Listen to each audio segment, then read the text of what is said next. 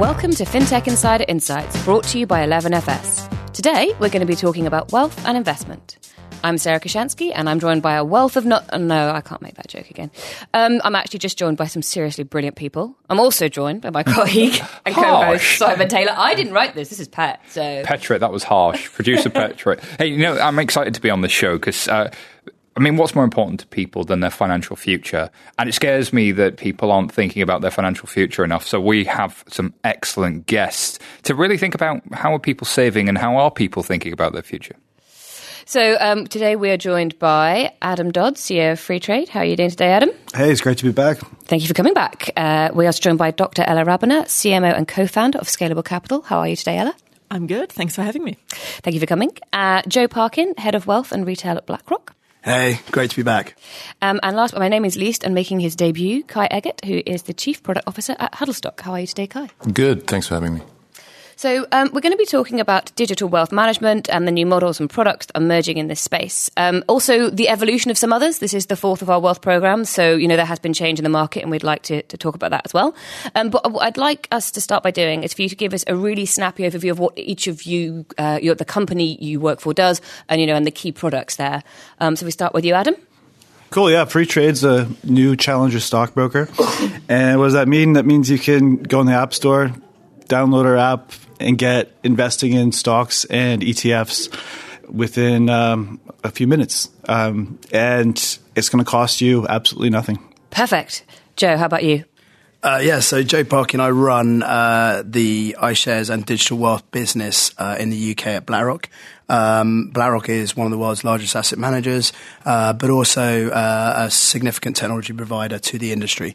Um, so our mission um, is to help our clients, which tend to be institutions, um, deliver better financial futures um, for their clients, which tend to be individuals.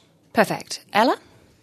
Yeah, so I'm the CMO at Scalable Capital. We're a digital wealth manager. Um, we want to make investing better for people, not just cheaper. We're obviously also cheaper than a lot of alternatives, but we also want to make it better. And what we mean by that is primarily using um, our risk management technology um, to monitor risk in our clients' portfolios um, constantly, um, and to then regularly make adjustments to their portfolios so that they know exactly what kind of risk, what level of risk they have in their portfolios, and to make sure that that stays constant over time, um, ultimately delivering um, a very good risk-adjusted return for them. Perfect. And Kai? Kai Eggert, Chief Product Officer of Huddlestock. Um, Huddlestock is a digital marketplace for investment ideas um, where we created a platform that matches investor interest with digital advice. And um, we focus heavily on the uh, customer journey and uh, user experience. So we have a seamless experience from onboarding, KYC, knowing the customer, understanding their risk taking, all the way to execution of the idea and monitoring thereafter. Brilliant. So now we, we have an idea of kind of what each of your companies do. Let's get into some of the meat of this conversation. So the first area that I would like us to talk through um, is this idea of the democratization of investing. So that was a theme that came up over and over again. I've been writing about the so-called robo-advisory industry for sort of four or five years, and this was the initial theme. Is this still relevant, or have we moved on from this? Or you know, what, what are your thoughts on this? So when you must get you must get this all the time, and is your initial reaction to roll your eyes? Or is it to, to say actually you know things have changed? I can tell you, I, I don't really like that term. I don't even know what it really means.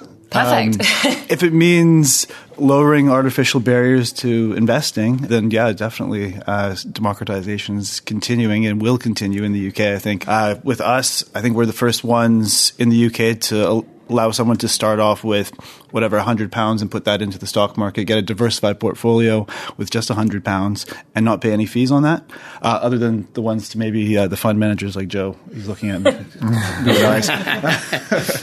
But I, I, so I mean, I think um, you know, uh, like you, this is we're in the start of um, so a pretty significant shift, right?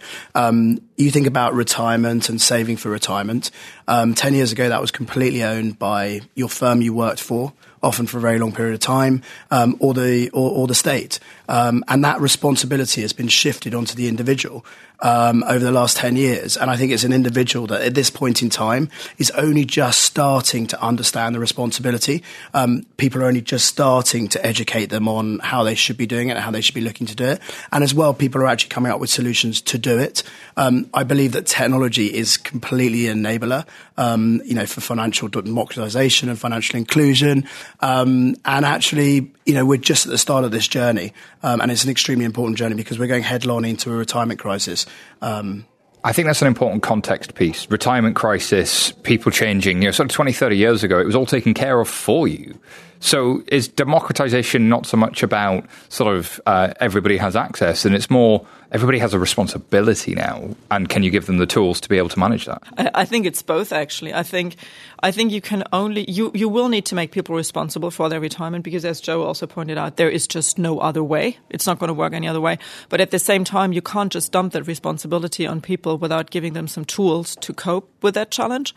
And I think a lot of people probably think it's all about educating the consumer. I think it's about either giving those who want to manage themselves the tools to educate themselves or to give them an alternative. And this is something that they didn't have in the past, right? Give them an alternative to outsource it to someone else, to a professional. And in the past, only seriously rich people basically had the ability to outsource it to someone else who would do it professionally for them. And that's now where kind of, you know, companies like ours basically come in and they say, if you don't want to do it yourself, you can just give it to us and we will do it for you. Well, so having a professional do it for you has a cost. Uh, and Sure. so therefore there's only a certain amount that you would be able to, you know, once you're saving enough, once you have enough of a, a capital base, then you become profitable to serve with a full-time dedicated professional investment advisor and, uh, and kind of everything that comes with that. If you're uh, anybody else that's not in the top 0.1% or the top 1%, then that's not as affordable. So, uh, how, is it just Well, education? I would, what are the, I would I would argue against that a little bit. I think in the past, obviously, it was not really accessible. It was only accessible for the top one percent, maybe even less. Yeah, but now we start with ten thousand pounds as a minimum investment. Quite a few people have that. Not everyone, obviously, but there are other competitors out there that start at you know lower uh, minimum investment amount. So I think it's quite accessible for probably most people who should be investing. Yeah? Because there's also a point where the question is, should everyone, everyone be investing already? well, let's well, if you, define talk to, investing. if you talk to Freetrade here, then uh, the, op- the opinion is obviously everybody should invest, right? Even No, just not everyone. pounds. If you have a uh, whatever uh, uh, high credit card debt or something like that, or if you're in overdraft every month, no, you probably shouldn't be putting it into the stock market. I, w- I wouldn't say that, but um, most of our customers, we just launched last month, like three weeks ago, four weeks ago. Um, would not be able to meet that benchmark of 10,000 for scalable. Uh, and everyone kind of knows that they should be investing, but they just don't know where to start. And it's we give them a really, really easy entry point where you don't have to think about, oh, I have to save up ten thousand pounds. I can try this out with hundred pounds. So there's something about starting small, but you said something really important around the responsibility of not everybody should be doing it. And Adam then briefly talked about well, people in high levels of uh, you know, sort of short-term debt should be thinking about it. What other things you need as prerequisites before you start thinking about investing, Kai? I think it's uh, very important to understand your personal risk, and then you need to help someone needs to help you to understand your risk, and it involves everything from your your personal situation, if you're a father, if you you're planning on buying a home, whatnot, uh, and then where you put your money in. So the vehicles you put your money, they need to be understood, and that's very very hard. We push more and more things to the everyday consumer and ask him to do things that he actually has no clue about. Yeah, I don't think it's that hard, really. You can go and buy an S and P 500 tracker fund. Yeah, but who knows Um, if that's good? What do you? Who, Who knows, knows if that's that's good? That's just buying the market, right? And like, I don't think that there's. Yeah, is buying the market good right now? The market is terrible right now and extremely volatile. Well, I, I don't know who your customers are, but our customers are generally about you know in their late twenties, early thirties, and they have decades left Right. to go. And if you're going to entry point, I don't know, any time in the last hundred years, it's never a bad time to start investing. But But my I- point is, I in just want to make one point like, because yeah. it, it's important to, to, to understand also how the regulator sees this. And we just went under an audit, and we got a question. So we see a customer of yours that has a stock that answered to you in a suitability that he never owned a stock before. Why? What kind of question is that? So if somebody that never owned a stock before cannot never earn have a stock. Yeah, I mean that's the, the, the, regular in Germany, right? Is, is education, right, and understanding. Uh, people make people understand like what they're going to do now if they have hundred pounds or ten thousand pounds. So what are you I, going to do now? Can I just like, and also the thing I think we need to make clear as well is that I think people know when they go to somebody like Scalable Capital, they're, they're in it for the long term. I think sometimes when they look at something like Freetrade. Mm-hmm so I've got friends who will who will play with sort of the stock market, but they're in and out of it every day. They're looking at their app every day and sort of seeing what's happening and fiddling with it. Whereas what Ella was saying is you put your money in and, and, and you just leave it to you and it's for retirement. And I would understand that. But I think maybe the piece about education that's interesting when we talk about investment is that some people a, know, understand that their pension is being invested. So people I think people don't even understand that, that the one they get from their company is being invested. And secondarily, I think people don't necessarily understand where something like Freetrade would fit in a broader strategy.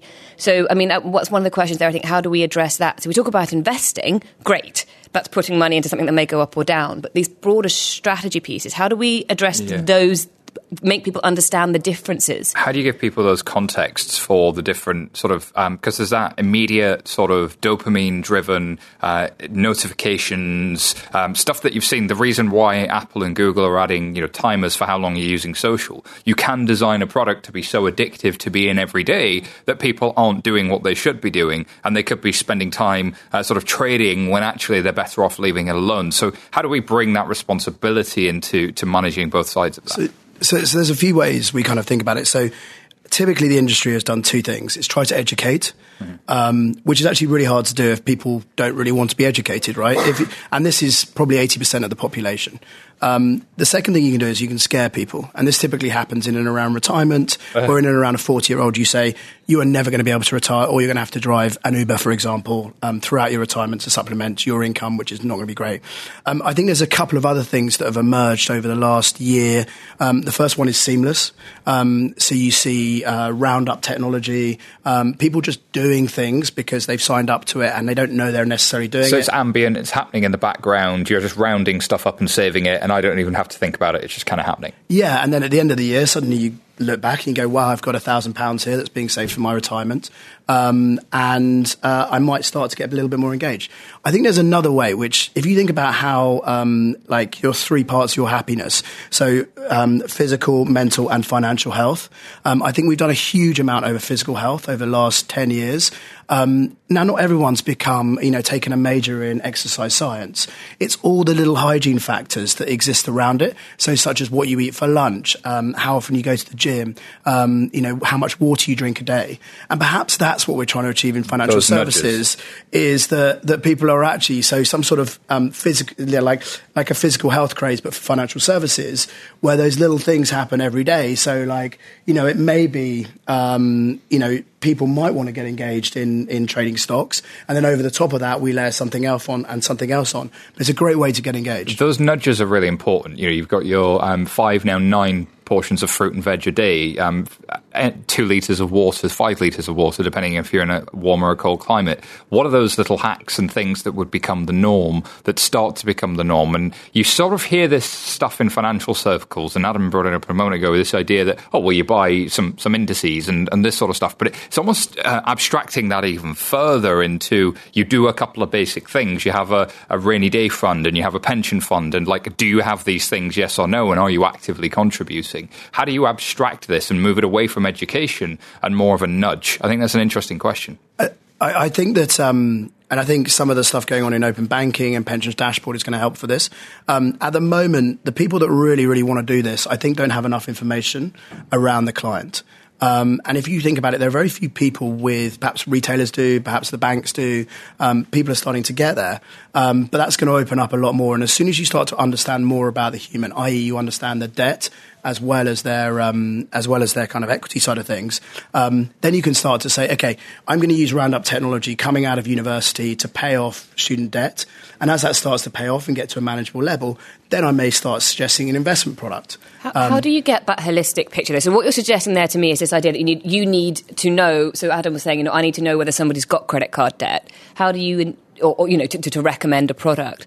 Are you suggesting open banking might be one of the ways that we can the people who provide these services can start to build that? Yeah, I completely, I completely see that. And uh, what I don't necessarily think, I mean, open banking definitely could be, but you see various firms, you know, people are coming at it from an FX perspective, people are coming at it from a roundup technology perspective. You see um, Acorns in the US launching, um, launching debit cards.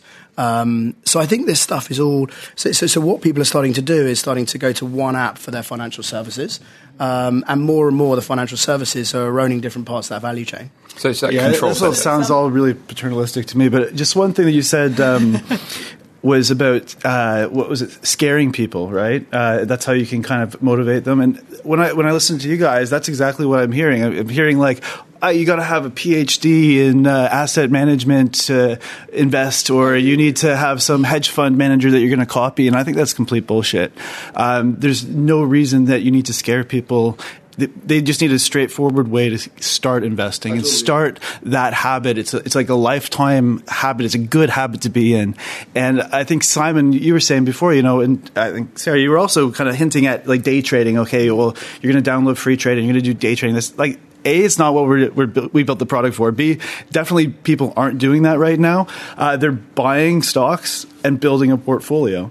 And being engaged with the app and being engaged with your investments doesn't necessarily mean that you're churning your portfolio and buying and selling every day. You can go onto our community and talk to other investors and think about other investment ideas or just monitor it and read about the news about your investments and be engaged with that. Yeah. But I think there's there's plenty of research that shows that retail investors typically aren't doing a very good job. And a lot of them under, I mean, there are so many different studies. I think the number is between anywhere between one and a half and four percent per year that they perform worse than the market if they trade their own portfolio. That's, that's the same so for exactly active asset managers too, right? yeah, and we're not an active asset manager, so I agree with you on the active professional fund managers, right? Well, yes. Well, we use technology basically, but using passive products such as you know iShares ETFs, but many other ETFs from other providers as well.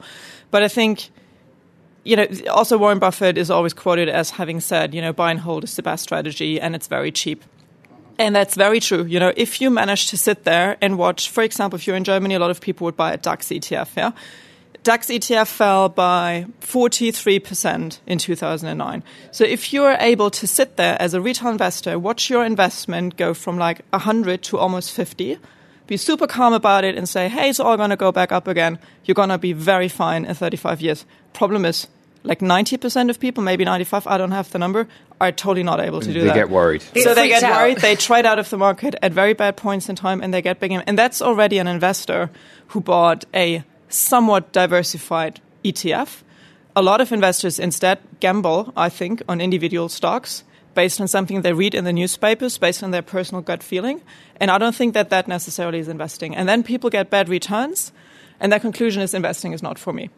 But we can dissect. And they don't invest anymore. But we're talking about uh, wealth management. We can dissect a little bit because there's there's deep retail, retail, and then there's affluent investors and more professionals, right? Yeah.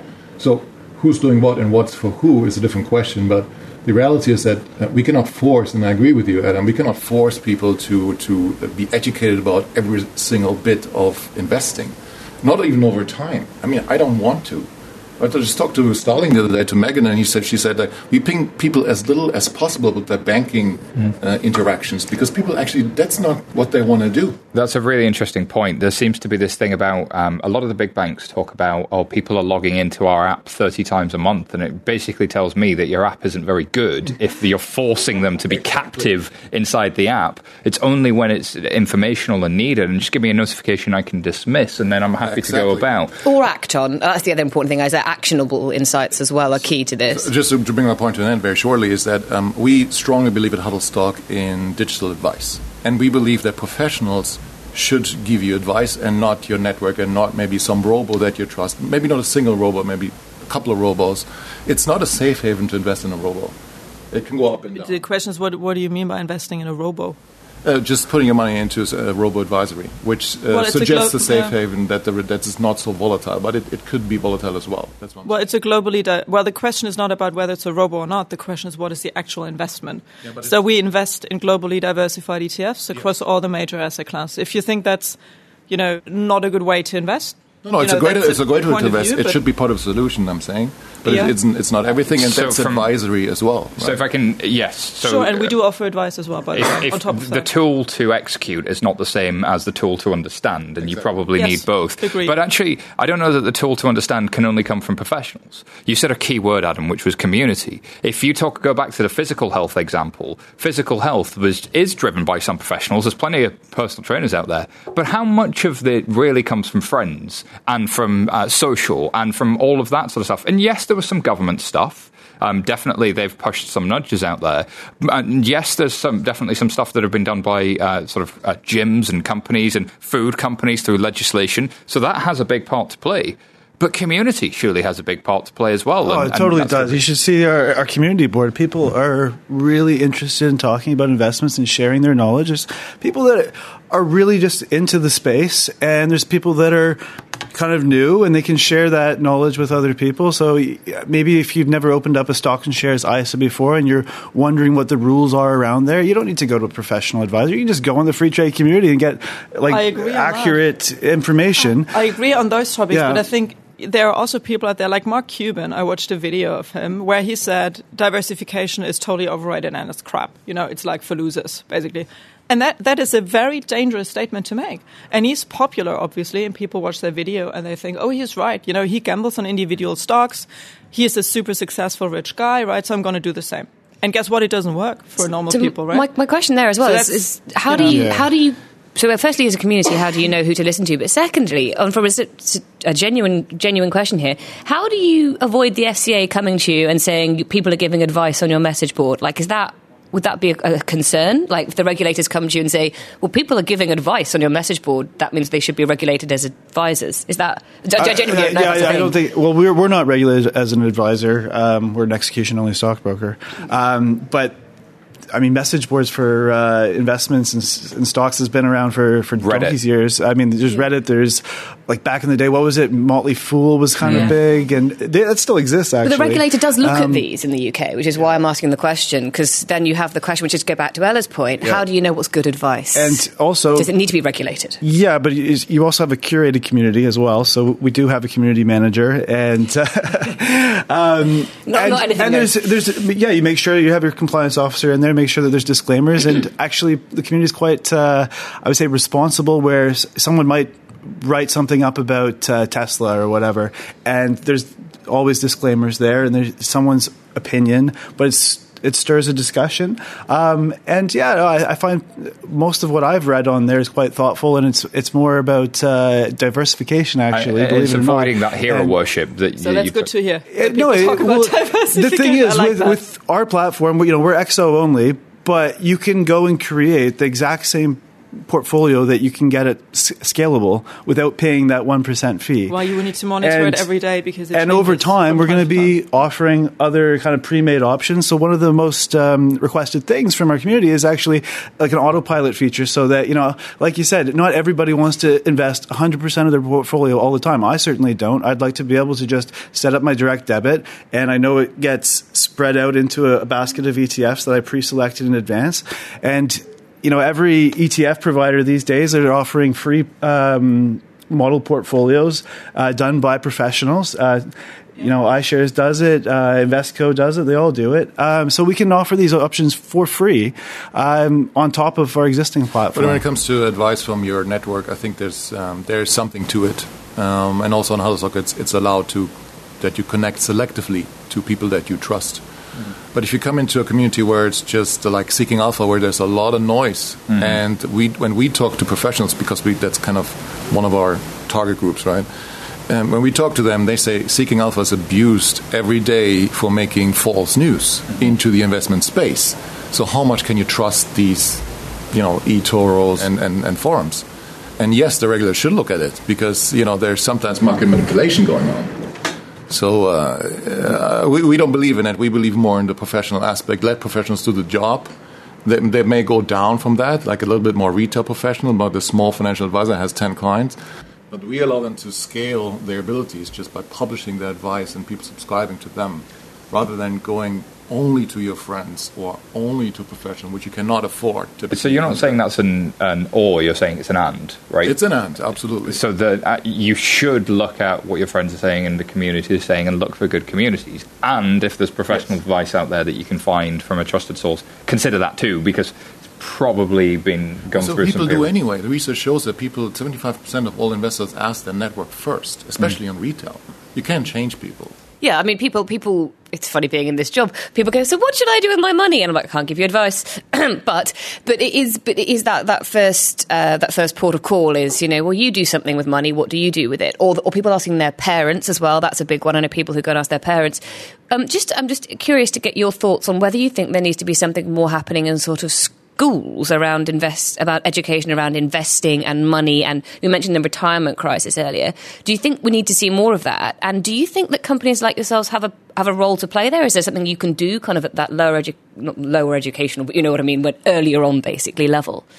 Uh, 100% I think uh, you know, you think about the school curriculum, um, and you think about some of the subjects that are on there, and some of the subjects I certainly, um, you know, did at school, such as Latin and Greek and classical civilization. wow! Um, and, and how much, and how much, how much use that has, um, you know, um, like actually, this should be mandated.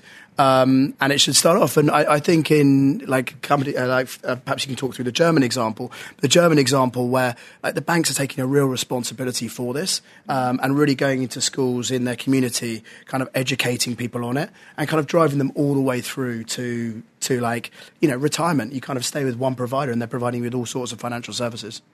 Yeah, I think I, I wouldn't say Germany's doing a perfect job, to be honest. But just from my experience growing up in Germany, you you just typically have, you know, the savings banks basically in Germany are sort of very local banks, right? And they're typically very embedded with the community, and they would have a relationship with schools typically, and they would send people there from time to. I mean, obviously, it's also to just get customers, right? Like from age 16, when you typically get your first bank account, you then stay there, you get a mortgage, and so on. So they are more embedded, in, in my point of view. But I think also in Germany It's not officially in the school curriculum either, right?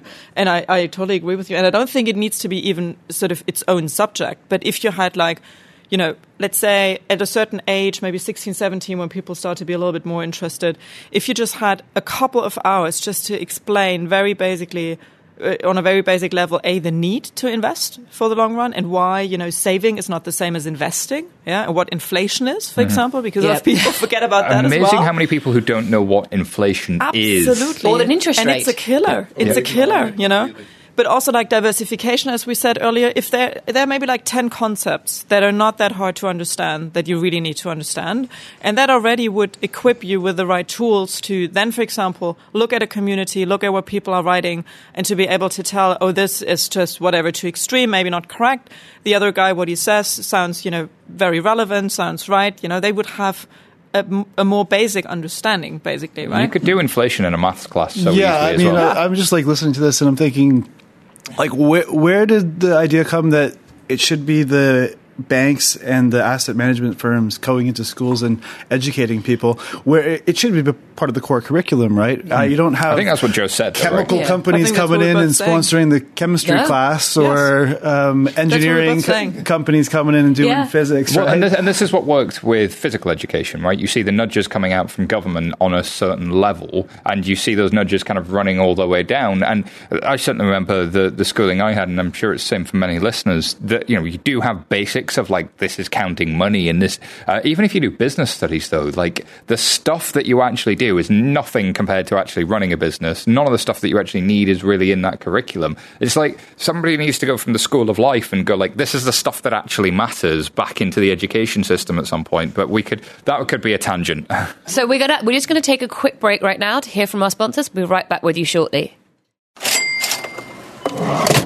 How can Sam afford the latest smartphone while she's at university? It must cost her parents a fortune to send her there. Oh, she's fine. She can just borrow the cash and pay it back when she bags a high powered graduate job. Well, the tuition fees alone must be nearly £30,000. Well, she'll be earning a lot more than that after a couple of years. But imagine starting your career with £60,000 worth of debt. Hmm. Yeah, you could buy plenty of smartphones with that. Millennials, future consumers, or debt slaves. Don't settle for black or white. For the full perspective, turn to the Financial Times. Visit ft.com forward slash join us. Today, customers are demanding greater value from financial services. They expect more agility, innovation, and security than ever before. Most financial institutions are held back by the shackles of closed legacy systems that limit transparency, block innovation, and ignore customers' demands. Finastra has a bold vision to unlock the potential of people and business. They've created a platform for open innovation in the world of financial services with fusion FusionFabric.cloud. Their solutions span retail, transaction lending, and treasury and capital markets on premise and in the cloud. Start your transformation journey today with Finastra. So um, we've talked quite a lot about you know the roles and responsibilities of these companies and sort of how we get people involved in them, how you might get customers to sort of understand what they're doing. Um, I've touched on a little bit here, uh, you know earlier, but I'd like to get into a bit more detail about firstly how you build a business model around this because we keep talking about how expensive it's historically been to provide advice and how you know when, even when you're going to an exchange you're, you're paying you know paying fees. Um, you know have business models in this area sort of changed since we first saw the first digital wealth managers? Because you know we mentioned the term robo advisor earlier, and we don't talk about as much anymore. Um, and then, sort of, you know, how hard is it to start differentiating yourself whilst making money here? Because there are more and more companies playing in this space. So I don't know who wants to go first. I mean, I'm happy to. So I think I think over the last, you know, we talked earlier, Simon, about 12 months and how it's evolved, and and I think the industry is evolving in terms of wealth management. I think there's a couple of things that we've seen. Um, firstly, that technology and the digital agenda is 100 the most important thing right now at C-suite level. Um, you know, the knowledge that's being acquired, accumulated um, by CEOs to really understand what's going on in the market, and not just on a surface level, but really underneath the um, things as well. I think the second thing we've seen as well is this kind of combining the fintech and the established order. Um, perhaps 12 to 18 months ago, it was like a, um, a school disco with the boys and the girls either side, and it was the established order. That's such a Um, wonderfully British example. I love it. and, and, and, and you know they weren't school speaking, prom, and, right? and, and um, you know I think so, so. So now people understand they need to work together. They need to um, derive, and you know there are a big company often the tech agility that it has, it really struggles with. Um, I think every big company will admit to struggling with that, and so by working with some of these fintechs or whatever startup um, technology firms. Um, I think they really understand they can actually move their business onwards. There's something really interesting about companies that are born digital and are born customer centric. They don't have a digital team and they don't have a customer success team. They just are from the ground up. Everybody in the company meets customers. Everybody in the company has some level of interaction with technology in their day to day lives. And that creates a different mindset. But does that change the business model as well, or is that just a different operating model? No, I didn't. yeah, I, I don't know. I, w- I still just wanted to ask Joe a question about his funds. Um, Please feel free. Yeah. Completely hijack the podcast. I thought my question was good, but you know. if we're talking about financial We'll inclusion, there. it's not about the product. It's about the experience. It's about um, the outcome. It's about, and I think my own personal view is that in the industry we talk way too much about the product and focus way too much on the product. And 80% of the UK population doesn't care about the engine of the car. It cares from going from A to B. So from short-term goal, medium-term goal, long-term goal. Um, and so I think we should move away from talking about the product in the industry just as a whole. And if we are going to do that, um, you know, then we might be able to deliver financial inclusion to the UK and deliver engagement to people. okay, we can pick that up later. I'll, I'll bite on Simon's question then, because that literally is is Freetrade. What you just described. We launched last month. We don't actually even have any dedicated customer service people yet. Uh, we just hired a couple, but they're not started yet. And I have my uh, our CMO answers uh, intercom. Our uh, compliance officer answers uh, answers intercom. I answer intercom and talk to our customers. For listeners who haven't heard of Intercom, Okay, sorry. Um, that's the the channel that you can talk to us through the app. So um, our customer service is all app based and it's all chat based. So you can't call us up in a in a call center. You can't walk into our building, but you can uh, talk to us and we'll respond within uh, median response time right now is about two minutes. It's kind of like instant messaging, basically. Yeah, you got it. Yeah, it's Yeah, the it's tool like- you it's use like to WhatsApp provide instant whatever, messaging, yeah. and uh, you see others like Revolut and Monzo and Starling. They all use Intercom. Just wanted to it- get rid of the jargon. And I think it it goes into building trust with the customer too. So uh, we're an unknown quantity right now. Okay, Freetrade. How are you going to make money? You're, you're whatever, you're just an app. Um, but then when people start engaging with us and start talking to us, um, then they start to understand that, hey, we're, we're real people on the other end. We're giving them good advice. We're giving them great service. And they can start to trust us with more and more of their money. So they, mm. we see already within the first month, people are, you know, fund their account with some people 1p yeah. just to see if it actually worked. And then they're, they're topping up with thousands of pounds or tens of thousands of pounds once they get used to the product and they, they say, okay, this is legit. But uh, it's interesting to talk about differentiators and we talk about uh, chat solutions because that can only happen in a form like this. The banking industry is so much behind in people's everyday life, uh, it's unbelievable. I mean, chat solutions and, and real time interactions and push notifications is everybody's daily life. And but only in the wealth management industry or the banking industry is just like, oh, that's a new thing. It's your not. quarterly report. It, yeah, exactly. It's, it's or, not. Or biannual. I mean, we in Huddlestock, we, we start. I start from the music industry, seven years trying to compete against Spotify. The only interest I have is making uh, investing as easy to manage as managing a playlist. That's how easy it has to be, but all risk considered, right? So, how we differentiate ourselves is completely different thinking. We, if we sit in meetings with banks, we just that there's a huge gap. I think it is moving away from that mindset of commodity products. Taking the ETF and distributing it was the old mindset. But actually, Joe, you're probably seeing that there are new people that aren't just trying to distribute the, the what you guys manufacture. One, you're manufacturing something that's a little different these days, and two, it's not just pushing it out the customer. It's having an active conversation that's real time. It's intelligent. It's contextual. It's engaged. Yes. Yeah, and, and the markets are volatile. So where are the tools that work like Twitter, where the advisor sends the, the client a message. I'm trying to meet private banking clients in London. They say, we can't meet. We need to face to face meeting with our clients. Where do we live? It's, t- it's 2018. Mm. I mean, I, to your point, like the way I view us is we're building engines. Um, and hopefully, like engines that can pretty much do any journey you want to do. Um, and hopefully the best engines you can possibly build. Um, but people aren't buying engines as such um, they're buying cars. How how is if, if I'm a customer and I so obviously Freetrade is a little bit different because as you said you're, you're probably the only people doing what you're doing in the UK right now. But if I'm looking at scalable capital, how do I know the difference between scalable capital and Wealthify and Wealthsimple? Who you know, as you said, you, I I know the difference. But if I'm a consumer who's like, right, I've got to the stage where I know I need to do some investing. Um, I'm not confident in doing it myself, so I want to go with one of these platforms yeah. that's going to do a lot of it for me. How a do, do you make sure customers know the difference, and b how do you actually differentiate yourselves in such a way that you continue to to sort of you know lead the pack, if you like? Yeah, so I think, I mean, obviously people do their research typically by going to the websites, right, or into the App Store potentially. Um, and I think in our case, it becomes very quickly very clear that our main USP is the, the dynamic risk management. So we don't build you know, a very simplistic, you know, buy and hold portfolio for you with fixed weights, and then we rebalance maybe once a quarter or once a year or however often they do it. Um, which I agree actually is something you could do yourself pretty easily. Like you don't, I mean, you need a very, very simple Excel spreadsheet in order to recalibrate like that, right?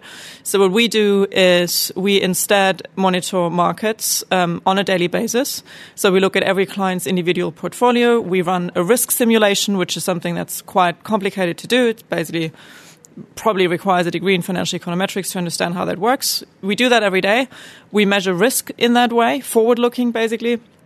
And if your risk in your portfolio right now doesn't match your risk category that you've selected anymore, we would rebalance your portfolio for you. So that's real time and it's contextual. So you've got the real time the market has moved, and yes. also real time your risk model is moving. That's not static. Well, it's not. It's not real time as in it doesn't recalculate every second, no, basically, because that's also not meaningful. Yep. Yeah.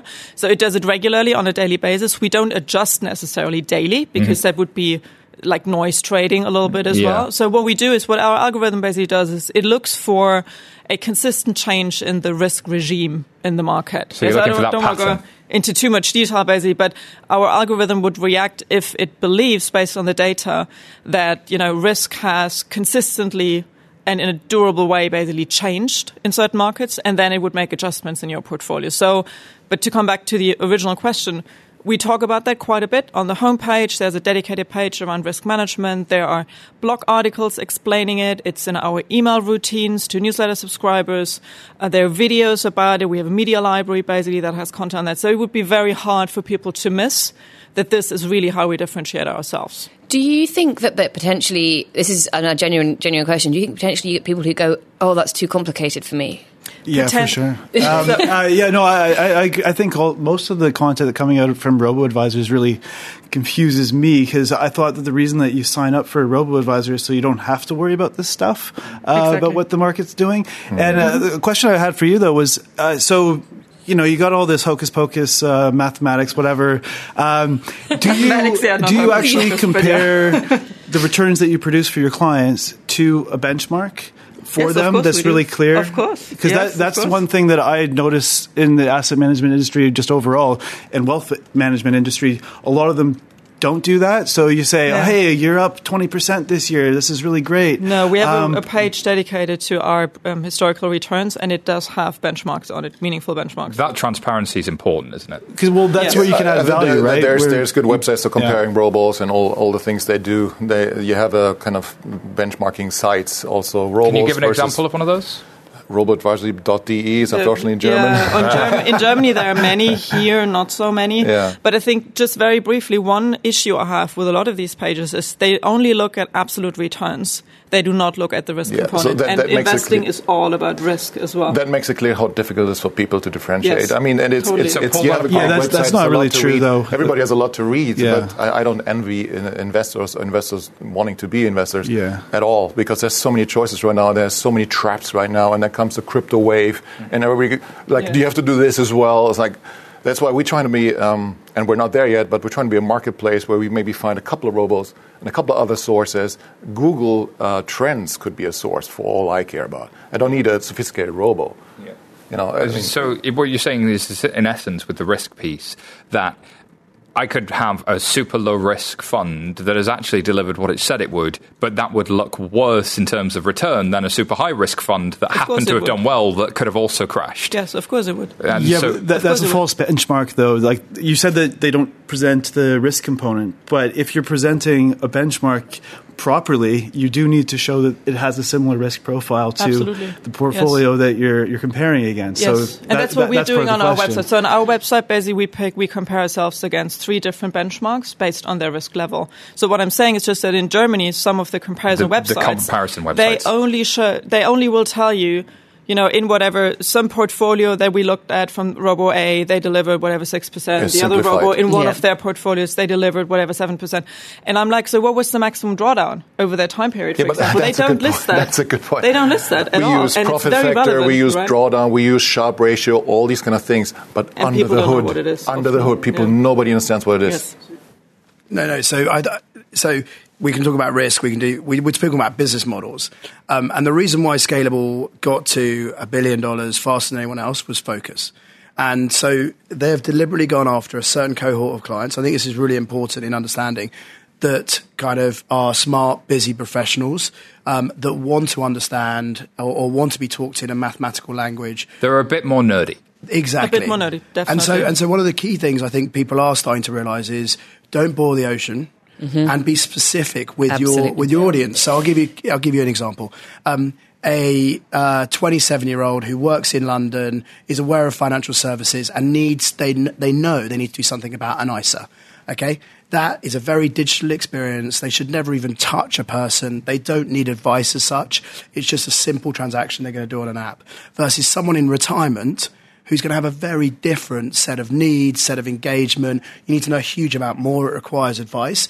And so like the key thing is, is who you're trying to target, how are you're going to engage them, um, and that's going to mean your different business model that you'll make. That's going to drive your business model, yeah. which is going to drive how you make money. Because if you're making money from deep retail, mass retail, or affluent or you know, private wealth, your business model is fundamentally different. But we started the show at democratization. That you know the, the the sort of the private wealth is fairly well catered for. It seems to be mm, further down the the kind of market that's where you see the innovation. Is that fair? Well, so what I, I think to pick up on all the point I was going to make, but this picks up on all of that, is I completely agree that, that, targeting a particular demographic is a really good way to start. But I think then how you maybe build on this, and, and Kai mentioned Starling earlier, we're starting to see more of these. I don't know, marketplaces, but then you go down even to more specific partnerships. So I think that maybe one of the ways that this is, and, and I know that you have partnerships with this ING, uh, Scalable yes, Capital in Germany, yeah. yeah. Mm-hmm. So um, is that is that where we, we round off this loop and you go back to the idea that you've got somebody like Starling or ING in front of you and then they present you with some options. And so you have the trust trust, I'm going to say in inverted commas, of your bank, but you, people do tend to at least know who their bank is and have, you know, a, a, uh, more insight into that than they maybe do into a selection of pr- products out there. And then that's the way that you build, A, on that kind of get a holistic picture, and B, you can serve a smaller segment of clients because you as a, a provider of this product know who your customer is because you've got their bank data and you can go, actually, yeah, so you are right for scalable capital, but you probably not. Wealthify or Wealthsimple is better for you. I mean, to me, that feels like kind of one of these holy grail. I think it should happen that way, but I think we're not there yet. I think right now, also a lot of the digital banks, what they're doing to me in the current state still feels too much like an, just an umbrella for 20 different apps, right? In a way where I feel like I could recreate that by just creating a folder on my phone and then sliding in different finance apps. Then I've got the same as what I sometimes have with some of the digital banks right now. I think the real benefit comes in to Joe's point, basically, where I can really access the data as well, right?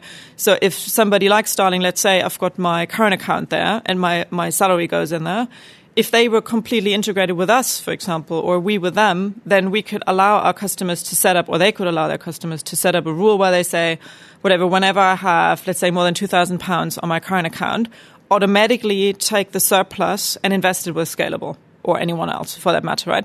That's where the real benefit comes in. When there is a real connection between the different providers mm-hmm. and when they really get the financial transparency, then they can deliver. Yes. Well, then, then they can deliver that financial health. Benefit. That helps helps you get more customers. It helps your customers realize they've got the right product, and it helps yep. people maybe make these different. So there's no reason why, for example, Freetrade wouldn't necessarily work in partnership with a bank at some point if there was something in it for both of you, right? Would we do that? Uh, we have no plans to. No, no, sorry. Yeah, but... I mean that, that just sounds like another layer of intermediation to me. Okay.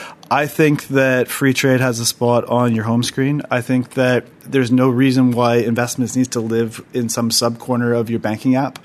Um, and going to kind of your point about, which is a good one about, oh, okay, I want to set up um, a rule for uh, taking money out automatically and putting it into my investment app. Well, we're going to be able to do that very soon with open banking, right? Which um, is the um, point Joe made about acorns and debit cards. You're seeing a lot of these strategies start to play out. And, and I think the great thing is there's not one of them. There's actually a lot of uh, innovations going on for different customer segments. And we're in this real time of kind of uh, let many flowers bloom. And we don't know what the answers will be, but I don't think the answer will be the same for every consumer and customer. It's going to be a little bit different. But that's an exciting time because I think four or five mm. years ago, it was, you know, there was a lot of poo-pooing of robo advisors. You probably lived through a lot of this, Ella. And, and I think g- generally there was a lot of cynicism. Whereas actually now the AUM has started to materially increase. The generations yeah. are shifting and digital is the norm. And Joe, as you said, I think the C-suite's got the joke now. It's but I, I, absolutely believe in integrated propositions. I, I, don't believe consumers will have endless amount of ads to go over. I want to do self-directed trading, I use Freetrade. I want to do robo, I use Scalable. I want to do banking, I go here. I like ten, thousands of apps. Look at Asia. They have one app and it integrates everything. If you have good integration and good seamless experiences, we're talking about money here. It's all money. So money needs to move from A to B to be invested into C, right? So, and so open banking is not reality yet, and I'm tired of waiting for it. By the way. so I just, I just, want to, I just want to wrap us up because yeah. Kai started started there by sort of. If, if I were to say to you, so we've talked a lot about theory, we've talked about what's happening now. What's next? Either what is next or what do you want to see next? Let's go three to five years rough span. So, Kai, you sort of given us a what you want to see there. Ella, what, what do you want to see or what do you think is going to happen? Well, I would want to see more transparency. And with PSD2, we can actually make it happen. We just have to make it happen. Like our engineers just need to do it, basically. um, I think we need more transparency into, you know, um, or we need to get a more holistic view of our clients' financial situation compared to what we have right now. Right now, we only know basically what they've got invested with us. We know a little bit more about them from the onboarding process, but we don't, we can't update or verify that information against facts, basically. So I think if we were more plugged in with, you know, other financial providers, um, I think we could set up you know, smarter routines and help them basically achieve better financial health. So I think the nudging part would become easier than it is right now. And that's, for me, that's the next, very achievable actually, but the next big step forward. Brilliant. Joe? Uh, I'd love to drive a financial health craze in the UK, uh, which is similar to the physical health craze that we've all been on for the last 10 years. Um, and so that people really get to grips with their finances and do little things every day, little hygiene factors, let's call them, um, to make sure that, um, you know, they achieve what they want to achieve in life financially. Adam? Yeah, I think um, over the next few years, I'd like to see like uh, well my generation picking up good investment habits and i think Freetrade has a, a place to to play in that and we're going to build out increasing features so that you can do things like robo advice you can do things like um, uh, self-directed investing all in one place. So you have a home for your investments, and that's something that you think about all the time and you think um, really thoughtfully about. Perfect. And Kai, did you want to add anything? Now we've been Just round. one thing. I believe that the vast majority of wealth managers will be out of a job in five to seven years if they don't adopt new ways of giving advice. Boom. So that is going to wrap up our discussion. Um, thank you all so much for joining me. Where can people find out more about you, uh, you, your companies, uh, Kai? Uh, www.huddlestock.com or kai at huddlestock.com. Perfect. Ella? Scalable.capital. And that is scalable.capital, not scalablecapital.com or something like that, because people try that. So it's just scalable.capital. Um, we're on Twitter as well. We're on Facebook. We're on Instagram now as well. Check you guys out. It's difficult to make finance Modern. pretty enough for Instagram, but we're trying hard. and Ella at scalable.capital. Brilliant. Joe? Uh, LinkedIn or iShares.com. Adam? App Store Freetrade app is in there. If you're on Android, a couple more months. Uh, you can join the waitlist on freetrade.io. And Simon? Uh, smiling somewhere near Aldgate that Sarah said boom, um, but also uh, you can find me at SY Taylor. And you can find me at Sarah Kocianski on Twitter. Uh, so if you like this and want more wealth and investment or financial literacy related content, do check out the following. We have four, uh, three other episodes in our wealth series. Those are episodes 167, 170, and 173. Um, we have an episode uh, on Wealth Tech 2018. That's episode 196. Um, we have one on digital asset management, which is episode 219. And finally, um, episode 248 is an interview with John Hope Bryant, who is a really inspirational man to listen to. So if you want some inspiration, go and listen to that. Thank you so much for listening. If you like what you heard, subscribe to our podcast and drop us a review on iTunes. We do love reading those reviews. Thank you for everything. That's all this week.